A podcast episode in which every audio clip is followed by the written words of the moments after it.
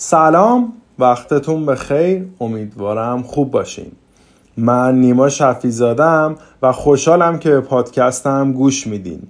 تو هر قسمت از پادکستم سراغ یه موضوعی که برگرفته از تجربه یا دغدغم تو زندگی شخصی یا کاریم باشه میرم و داستانشو براتون تعریف میکنم.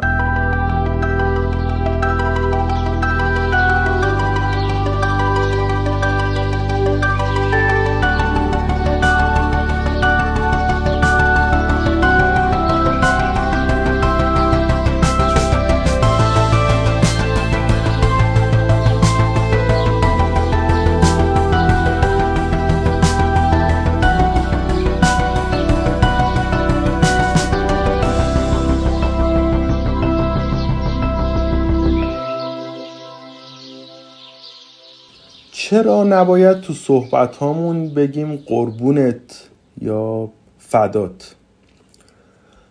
گفتگوهای روزمره جزء جدایی ناپذیر زندگی ما هن که قسمت پررنگی از روابط اجتماعیمون رو تشکیل میدن. هر کسی که حرف میزنه مجبور به برقراری ارتباط کلامی با بقیه است و بعضی اوقات بعضی از این صحبت ها و تیکه کلام ها اینا ریشه تو پیشینه تاریخی و خورد فرهنگایی که در واقع تو کشور هست داره که به قسمت های خوبش کاری ندارن، اصلا بذاریم کنار، اما یه قسمت های از اونا غیر ضروریه، یعنی اصلا مهم نیست و اصلا نامناسب هم به حساب میاد. یکی از همونایی که گفتم این استفاده از کلمات اتانا ما بگیم تعارفیه، قربونت، قربونتون برم، فدات، فدات بشم و ایناست. این دو تا تعارف که از جنس در واقع از جان گذشتگیه، در ظاهر شاید از روی محبت و لطف به بقیه بگیم، اما در واقعیت مفهوم خیلی خوبی نداره. برای همین تصمیم گرفتم این مقدار راجبش توضیح بدم که چرا نباید استفاده کنیم و به جاش از چی استفاده کنیم.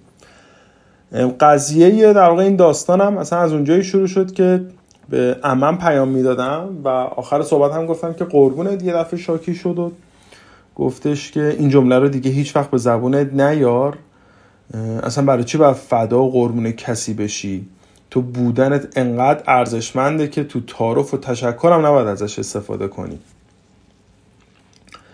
خلاصه چی، من دیدم که آقا تو حالا اینو گفتی دمت گرم، قربونم میری یا مسخرمون کردی.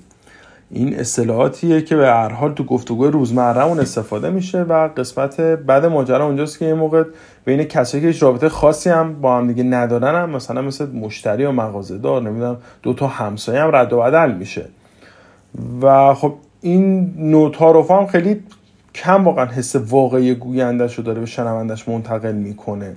یعنی مثلا به وضوح میدونیم که احتمالا همسایه‌مون قرار نیستش که مثلا فدامون بشه، نهایتا داره چاق سلامتی میکنه.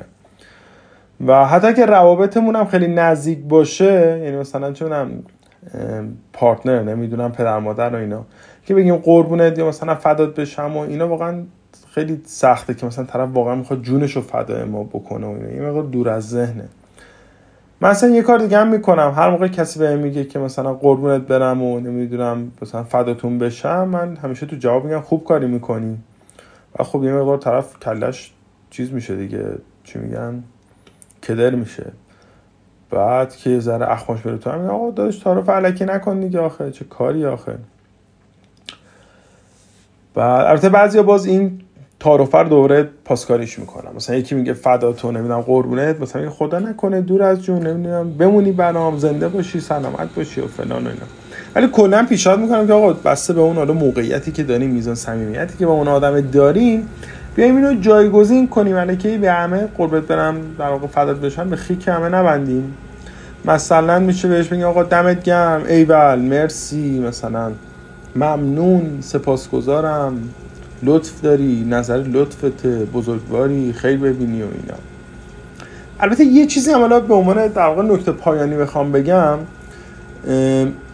این که فرهنگ ما کلا تعارف خیزه، یعنی کلا ما زاده تعارف و در واقع تعریفیم احتمالا بر وزن چی میگن افراط و تفرید. ولی این بوده در واقع تعارف و نمیدونم استعاره‌ای بودن و نمیدونم اغراق آمیز بودنش پررنگه. یعنی ما واقعا قرار نیست فدا قربون کسی بشیم، فقط اینکه خیلی مثلا دوست داریم. من با مفهوم کلیش اوکی ام، ولی خب چه کاریه ما مثلا به طرف اینکه آقا فدات بشم ولی به معنای واقعیش فدات نمیشم، یعنی من خیلی باهات حال میکنم. خب چه کاری همون اول میگم آقا من خیلی باهات حال میکنم، آره قربونت برم اینجوری خلاصه.